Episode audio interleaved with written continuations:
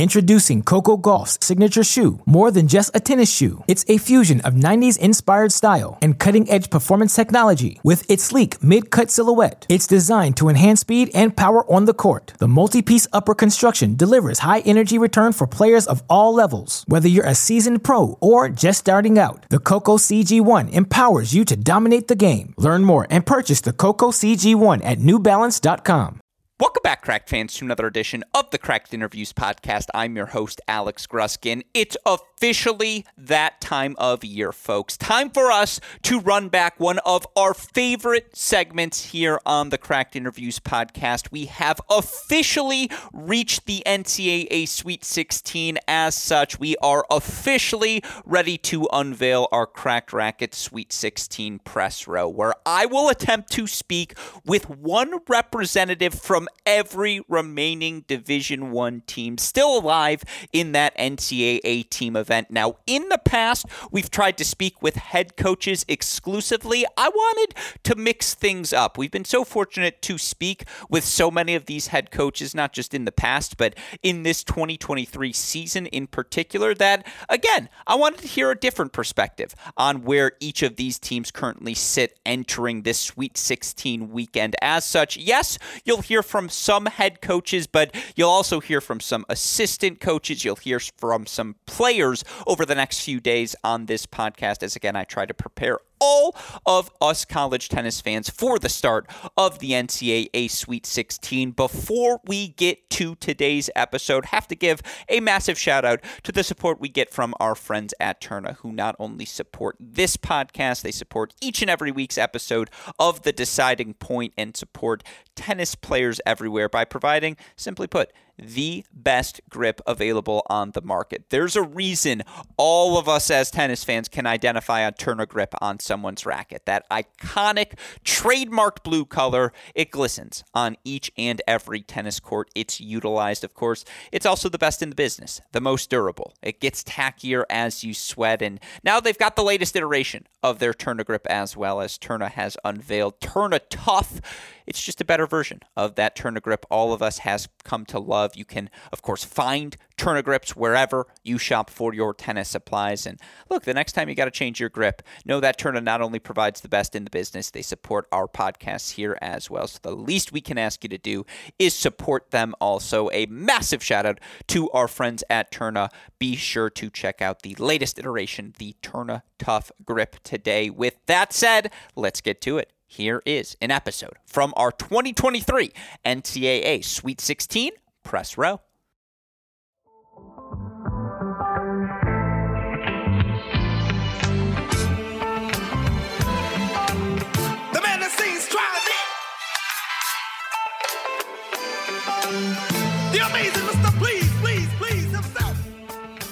Joining us on the podcast once again today is a returning champion here on our Crack Racquet show, a man whose team went 2 0 in the opening weekend of the NCAA tournament, earning a 4 0 win over Idaho in round one, a 4 1 win over San Diego in round two. Of course, perhaps most importantly, with his appearance today, he moves into third all times in terms of most appearances on our Cracked Racquets podcast. I'm sure that's something he'll put on his fridge as we welcome back back, a dear friend of our show, head coach of the USC men's tennis team. Welcome back, Coach Bret Masi. How are you doing today?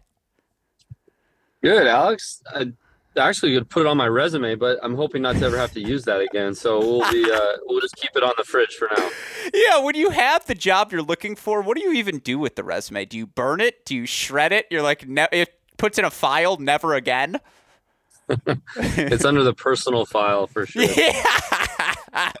yeah, that's that's where it belonged. But obviously, always a pleasure to get the chance to chat with you, Coach. Particularly after a weekend that saw your team earn a couple of victories to advance to the Super Regional. Let's get right into it. What did you enjoy most about the opening weekend of play from your team? Uh, I thought our doubles was pretty good, um, especially coming off of Pac-12s where we didn't win the doubles point uh, in the last two matches, but uh, you know, Sam being inserted back in the lineup was definitely nice to have, and getting our guys. I mean, that's a. I think that's the first time I've played the lineup exactly the way I've wanted to for the entire season. Um, so I think if you're asking me what my number one best moment was, I think it was that. Uh, just being able to play everybody at a spot that uh, I, w- I was hoping to, and know, I was pleased with. You know, our our depth is is very uh, is very nice to see as well. So seeing our guys and you know seeing how difficult it can be for teams to kind of uh, you know put up points against us, I you know I think that's that's something that I'm going to hopefully uh, cherish here even coming this weekend. So, you know, those were probably the two main takeaways that I saw. And our guys competed very, fairly well. First day, we could have been a little bit better against Idaho. Second day, Keckley's guys are very uh, vocal, is the right word. Um, and, uh, you know, we, it makes it kind of like you're kind of dealing with a pest. And we had to stay, keep our heads on straight, and we did a good job of that. I like that. Vocal, animated, spirited would be the positive connotation of the energy brought yes. by a San Diego team, certainly. And look, I mean, we'll do a full soliloquy on Learner Tien here in a moment, but you brought up the big theme. You really have had this roster, your set roster, for about seven total days this season. Do you feel that at all as a coach, or do you feel like this group is pretty well gelled going into this NCAA tournament? Because again, sample size wise, eh, you've had the full roster for what, like seven matches? Yeah, I mean, Sam was was out a little bit mm. right when we got Learner eligible, um, and we were kind of dealing with some nagging stuff. That you know, and so again, you're putting doubles teams out there that you hadn't played together, and like I said, we had, we had just come off a couple good matches where Wojtek and Sam had won one at doubles at one doubles against Stanford and at Cal. So I was like, okay, this could be our, you know our, is our new team, and then being able to insert Learner in along with you know with doubles and then in the singles, I was like, all right, we're gonna get to do this, and we just didn't get to we didn't have a chance for all of Pac-12s. Um, guys were playing a little bit out of position in doubles. Singles, we have had that now singles, I've felt pretty good about our singles lineup. You know, the last uh, the last three weeks now. You know, since we've been able to insert Learner and you know, I think right now our depth is pretty pretty strong. So you know, I'm sure we'll get into it, but you know, with our doubles hopefully taking off, and with our singles, we, I, and I'm hoping for some good things there. What's it like for you as a coach to get that news? You know, st- and uh, listeners have who listen to our Cracked Racquets college tennis content are somewhat familiar with the journey of freshman Learner Tien, who wins Kalamazoo last summer, is ripping 140 mile per hour serves against Kecmanovic as he takes a set in the first round of the U.S. Open. He commits late in the year to USC, and you know, all of us were wondering when, if he would become eligible. We finally get that news early in April. I want to say it was against Oregon or something like that, that he's going to yeah. make his season debut. What sort of energy boost does that give to the guys? Because, look, I guess just to be blunt, like I swear to God, Steph is back since that Learner announcement. It's just like it just feels like everyone. You see what Makk and Wojtek are doing at three and four. It just feels like it sent a jolt through your roster. Yeah, the balloon definitely got uh, lifted back up again. You know, got filled up, and uh, you know, like the helium tank was running low, and then adding adding Learner in, we, you know, just being able to put him in there just gave everybody that boost you just mentioned. You know, I, it's something to be said. I always, if you're playing in a spot and you feel pretty secure about the other five positions, you know, around you, you always play a little bit more freely and I've felt that definitely, you know, since we've gotten Learner, you know, and Learner hasn't even really played his best tennis, I would say. I think he's still trying to get adapted and he's starting to kind of get a better feel for himself on the court now that he's gotten more repetitions on a weekly basis. Um, you know, he's played now nine matches in the last four weeks, where before he played two matches in three months. Um, so, you know, definitely that is that has helped the cause as well. And you know, we're just hopefully looking forward to some, you know, another couple weeks here with them. Yeah, and uh, you mentioned the depth, what it does to perhaps move people down a spot in the lineup. You know, one of the guys who I think has quietly maybe become one of the more underrated guys in positions in the country, is Peter Makk at three, who leads your team in victories this year. I think he's 17 and four overall, or was going into the NCAA tournament. He's had a great year.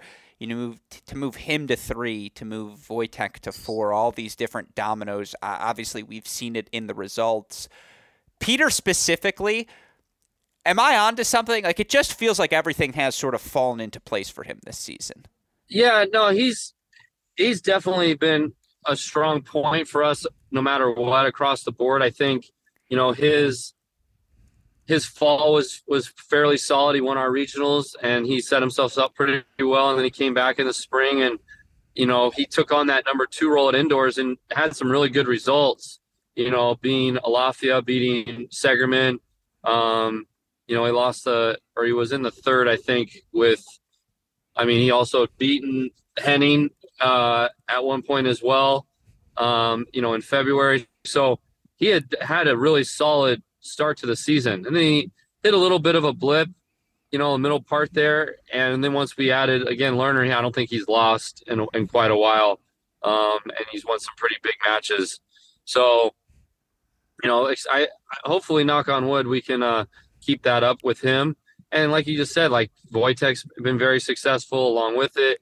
Having Bradley Frye, who was playing two for us last year, who did really well, is now playing at five. I think Lowe has just done an awesome job holding us down. He could have back a few matches in there, but if you watched any of his tournament at Pac-12s, you know that. I mean, when that kid is rolling, he's tough to beat, and he showed some really good stuff at Pac-12s, beating Arthur Fery like two and one I mean, that's not easy to do um, uh, any day. And so for him playing at that level, you know that he's got the goods. Mm-hmm. So let, let me just ask you bluntly, and I know you've already talked about the doubles, trying to find pairings, trying to build continuity. Are you at the point where you feel like if your team's up 1 0, you're not getting beat? Like, how much are you stressing, emphasizing, practicing doubles down the home stretch of this season? Because to your point, you look at the depth in this singles roster anyone can be beaten on any given day. But it feels like to beat four of your guys right now, that's going to be really hard to do. How much are you just, you know, bluntly, you and EJ saying, hey guys, like doubles, we got to focus on this down the home stretch? Yeah, it's one of those things. It's the elephant in the room. You don't want to. You, definitely have to take care of, and you have to take, you know, a, a pretty high alert on. But if you you don't put so much pressure on it, the guys play with too much nerves.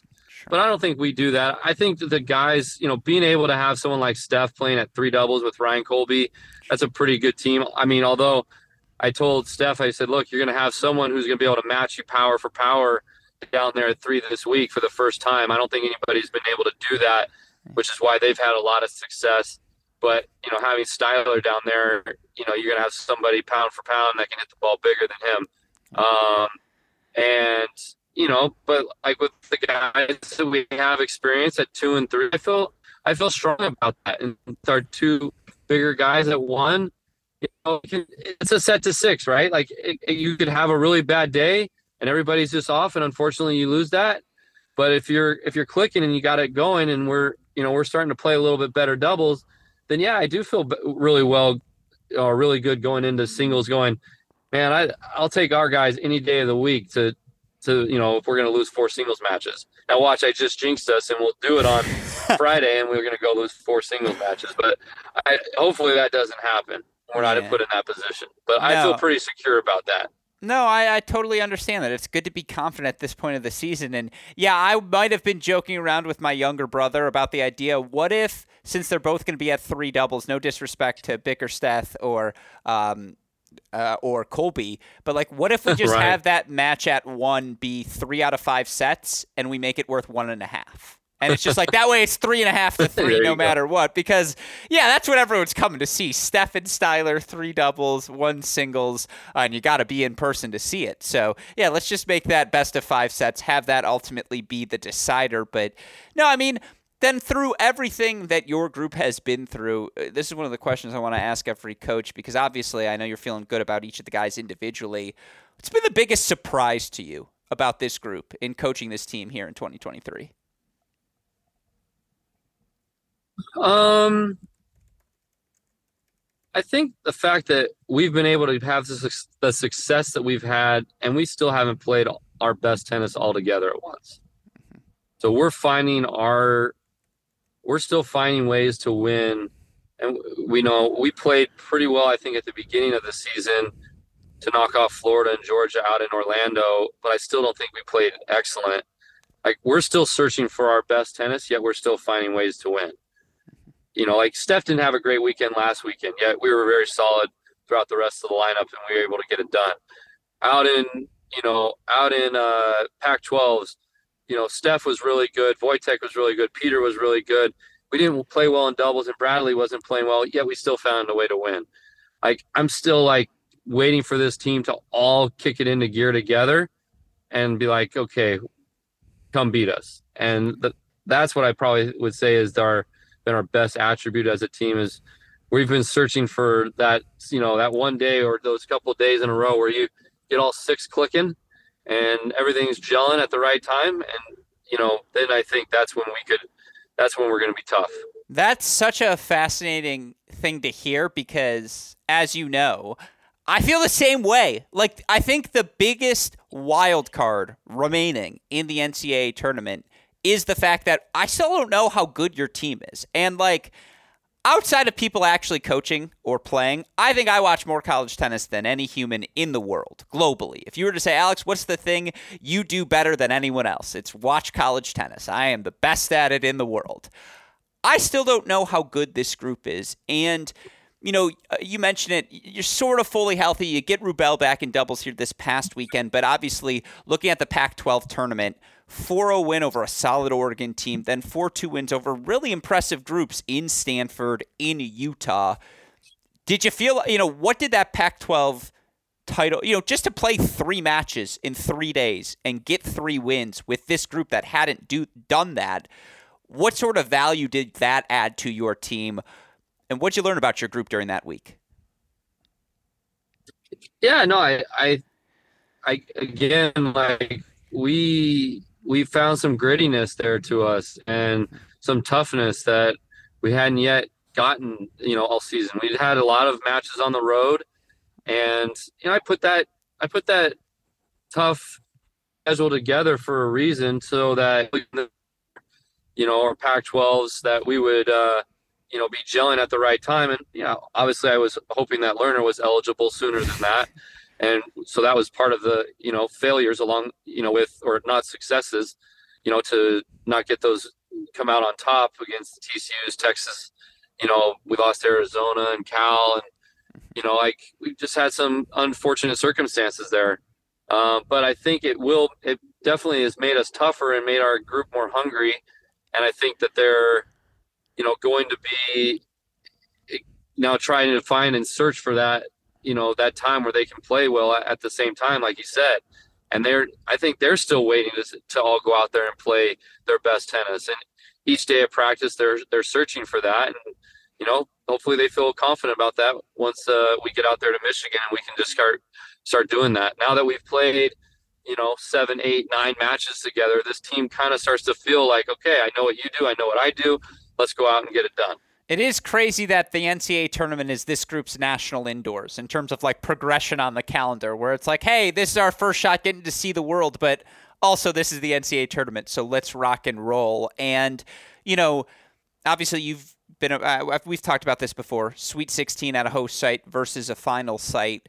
How does having to travel to Michigan change how maybe you guys have to prepare this week? And again, are you fine if they just go back to the Sweet 16 host site overall, as it was the last time we were in Orlando?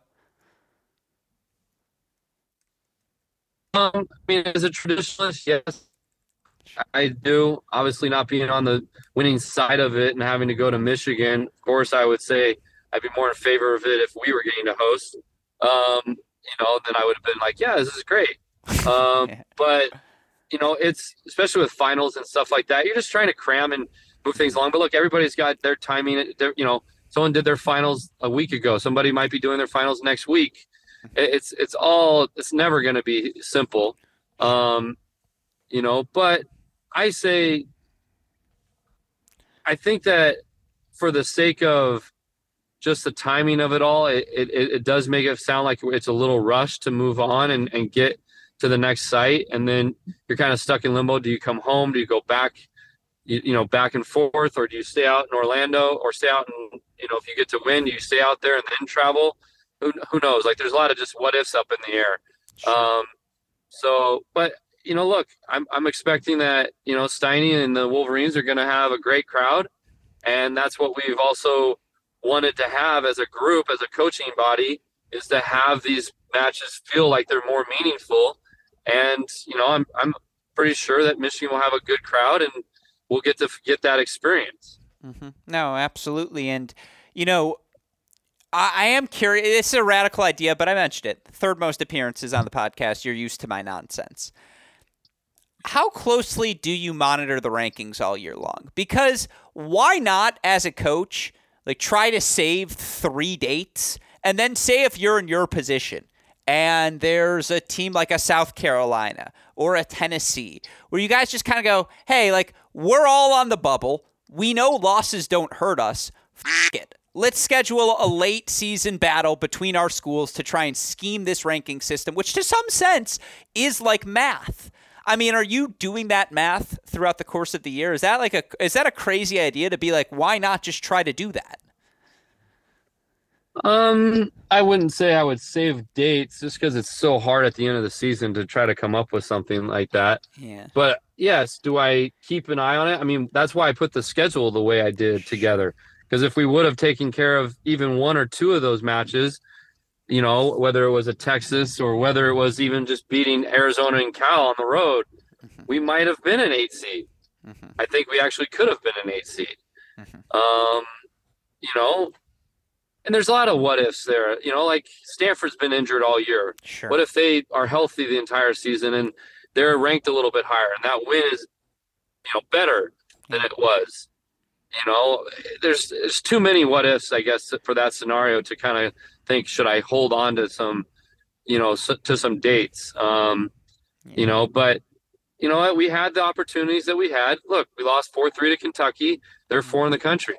We win that match, you know, and we we're hosting. Like so, there's a lot of just possibilities there that we've kind of I want to say blown our chances, but we you know we missed we missed our uh, opportunity. Yeah, no, it's just like, like in a match. You got to win. You got to hold serve, and we didn't. And if you would have held serve, we would have won the match, and or you would have won the match. And when you get your opportunities, you can't blow them. And we we definitely have had our fair share of those. Yeah. Well, with that in mind, another opportunity, obviously, for you all coming up this weekend in Ann Arbor. You went there earlier in the season. I know the Wolverines knocked you off. Obviously, that was the pre-Learner era. Your thoughts going into this Sweet 16 matchup? What's it going to take for the Trojans to get it done? Well, first off, like you said before, we're, we're going to be praying that the rain gods stay away. Um, we definitely would love playing that match outside as opposed to inside, where I know the Wolverines are a lot more comfortable. Um, even though you would get to watch the match streaming that way. Yeah, um, better for my you know, health if it's outdoors too, because I don't want to watch that. It's just it's just going to hurt me. Yeah.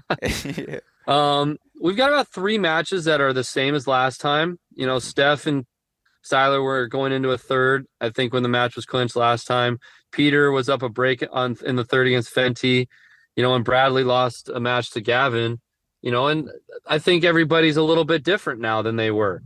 You know, I don't think Andre would have. We never thought Andre would have one loss going into this part of the season. Um, you know, so he's obviously playing really well. And at that point, Steph was playing awesome tennis, and he's had some hiccups along the way. But that's going to be, be an absolute, you know, just on awesome firing power there, um, shot for shot, and uh, you know, just across the board, I just think you have just really hard nosed, tough matchups where you know guys are going to be just full out, full on battling, and you know, we know that Steiny's guys are going to be also really feisty and really competitive, and I think the thing that we learned there is that we've just got to ha- keep our our our uh, our group close knit and together and fighting together, so that you know we can uh, come out with that you know with a W. And you know I think again we learned a lot from that battle and from that road trip playing indoors with those teams. is that there's certain attributes that they had that we need to possess, and there's you know vice versa things that we can get a little bit better at, or things that we can keep uh, that we did really well that we can keep them making even stronger. So, you know, I just I just think that this this match is everybody says it's going to come down to the doubles.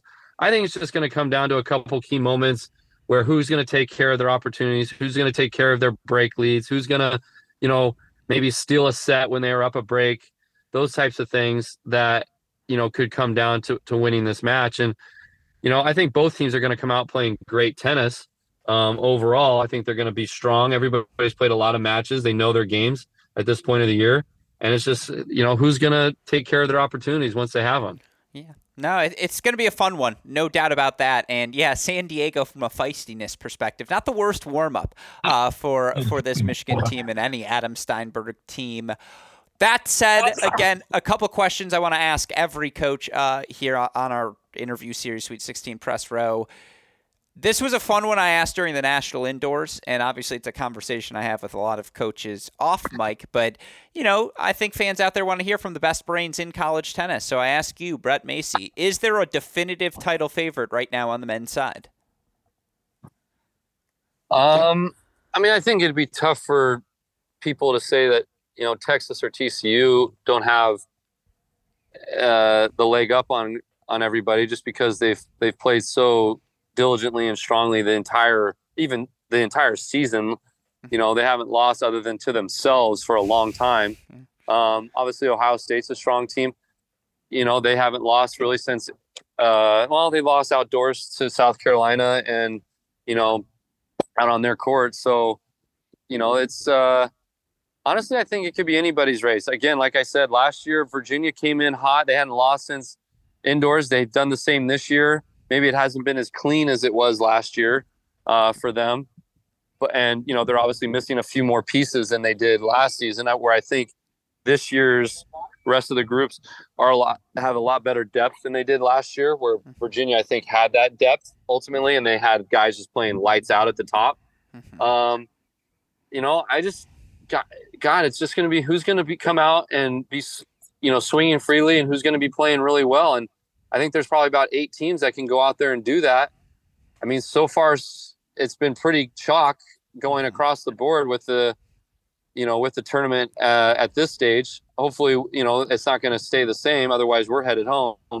um, but uh, you know, I I really do think it's just a, a couple things here or there. I don't like look at some some team and go, you know what? There's not one. There's not anybody on that team that like it's maybe a 50 50, uh, you know, at one point or another, like on a given line. Mm-hmm. You know, maybe there's some guys, some guys that are a, an edge over another, you know, a couple spots, but then it probably balances out and then it's 50 50 at those other couple of positions.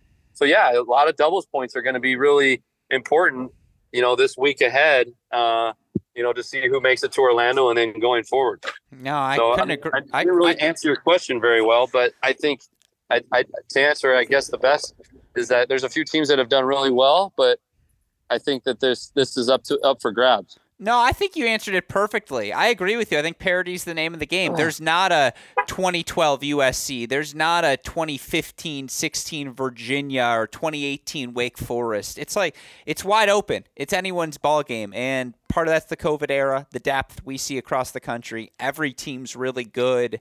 In that spirit, is there a team or coach or player outside of your USC group that has particularly impressed you this year? Like, I'm sure there's a bunch, but is there anyone in particular you've seen you've said like, "Hey, th- this group is really impressive"? Um, honestly, there's a couple teams like I, I've been really impressed with. Honestly, Georgia's turnaround this year. You know, I think when we played them in February I felt like we were a lot stronger team than they were. And then I saw just a, them make a, a, huge switch in their, you know, just maybe it was in their just their demeanor and their attitude and their belief and their togetherness. They kind of really kind of took a step up, and uh, you know, it showed for the rest of the season. Um, you know, so I, I think seeing that twist, like you don't see too many teams make that good of an adjustment and and move and elevate themselves as well as they do throughout a year. And I thought they did they've done a good job.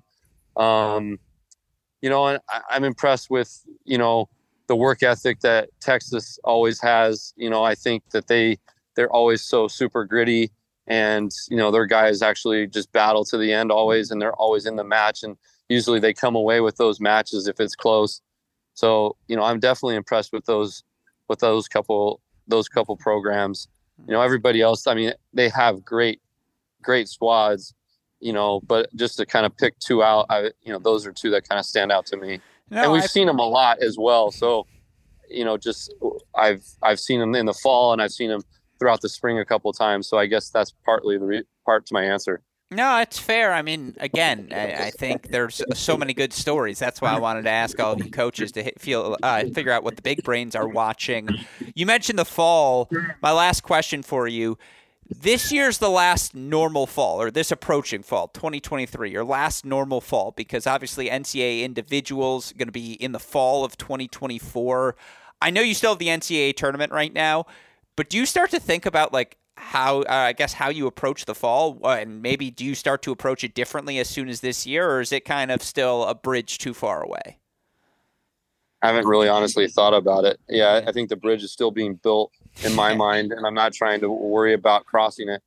Um, yeah. And you know, I do think that it will make some huge adjustments with the way I coach my program going forward, especially kind of the summer months I'll be really on my guys more about their fitness and their lead up coming into school, making sure that they're kind of on their you know best fitness size fitness ways, um, because you know we're going to be starting having to play like meaningful matches for these guys if they want to have good you know and have a chance at making NCAAs. Where usually you know, you come in, you can get about a two or three week period to really work the guys into shape and get them going.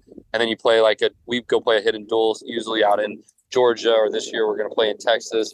You kind of get kind of a better idea from where your guys are at. And then, you know, then it's okay. Now all Americans, blah, go, go, go, go. Now it's not going to be that way. Um, so yeah, it could, it could make an adjustment there. Uh, I, but I just, it's too far out for me to kind of really predict that at this point. No, that's fair. There's still so many details, of course, we're all waiting to learn. And yeah, I mean, because there are wild card implications now, right? Like with the ITA, ATP wild cards coming up. Is yeah. that is that something you'll? I mean, I'm sure you'll be monitoring the rankings, right, to try and sneak your guys in. Yeah, I mean, obviously, like Peter and Steph this year were really close all season long. Who knows? They still, you know, if they make a good run here at NCAA's, can still get a chance to to make it um, onto those ATP, you know, challenger teams yeah. um, and get those those wild cards. So you know, I know it's definitely in their minds, and that's what is driving them to you know want to be more successful on a daily basis. Um, but yeah, it's uh, you know, it's I could have potentially two or three guys doing that this summer, and then maybe this the next summer as well. It's it's it's something to uh, keep an eye out, and you know, going to be a challenge to kind of manage on our side at the same time. No, I, I can only imagine. And, you know, again, add it to the list of things, right? As you've got that, you've got, of course, the NCAA tournament to prepare for, though, more uh, pressingly. And so obviously, I want to let you and go do that with your team. And always appreciate the, sh- the opportunity to chat with you. Uh, again, probably best for my health that there are no cameras outdoors at Michigan because certainly it would lead to a distracted broadcaster. Um, that said, I'll rain dance just so we can all see the match for you this week. On your behalf, I'll rain dance, coach. Alex, I'm telling you again, you need to just come. You get your iPhone. I'll get my iPhone. We'll put up the cameras. Okay. And you know, we'll just broadcast it live on Instagram and you you give us your best shot, like doing it live. That's what I, I mean. I'm in. Look, I have a brother who's tall. He's got two arms, so that's two cameras. Um, so that's two courts. There you go. Um, him and me, that's doubles covered. Yeah. Look, I'm not. You just need one camera on each bank of three, and then it's, you're good. It's one ticket at the suite. You go to whomever is in the suite at the big house. You say, "Oh, you bought your ticket for this suite today." What if instead you give that suite ticket money for cameras? Because it's just one ticket. It's like I know. Again, the amount of texts I get where it's like, Alex, you are solely responsible for there not being cameras. I assume it's because you don't want anyone seeing what's going on there. And I'm like, yes, that's me as going to Michigan, not living there anymore. That's exactly what's happening.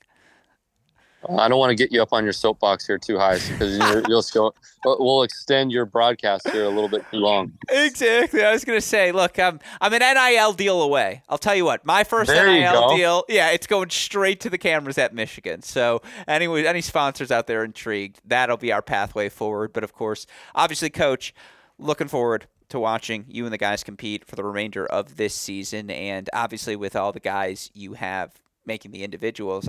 No matter what happens moving forward, I know I'll see you in Orlando, and obviously looking forward to that. Always appreciate you taking the time to chat with us.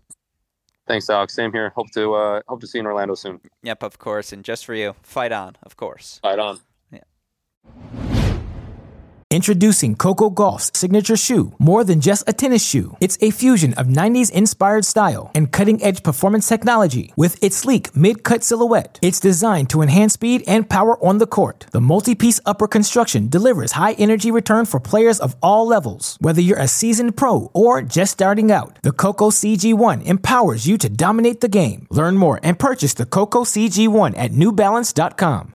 Hope all of you enjoyed this edition of our 2023 NCAA Sweet 16 press row. A massive thank you to every player and coach who participated in this series. We're all excited for the home stretch of the 2023 NCAA season. Hopefully, these episodes help all of you feel more prepared for the impending action. Speaking of which, if you need to catch up on anything that's happened in this NCAA tournament, Tuesday, Wednesday night, 9 p.m. Eastern Time, we'll have episodes of The Deciding Point recapping everything that that's happened to date. Of course, we'll also have coverage of the Sweet 16 Friday, Saturday on our Cracked Racquets YouTube channel. We'll have coverage of the quarterfinals of the D1 event. We're also going to start to work in some D2, D3 coverage as well. So rest easy college tennis fans, we have you covered with coverage of everything that'll happen down the stretch of this 2023 season. Of course, a shout out here at Cracked Racquets to the man who makes all of that possible, our super producer Daniel Westoff, who has a f- of an editing job to do day in, day out. A shout out as well to our dear friends at Tourna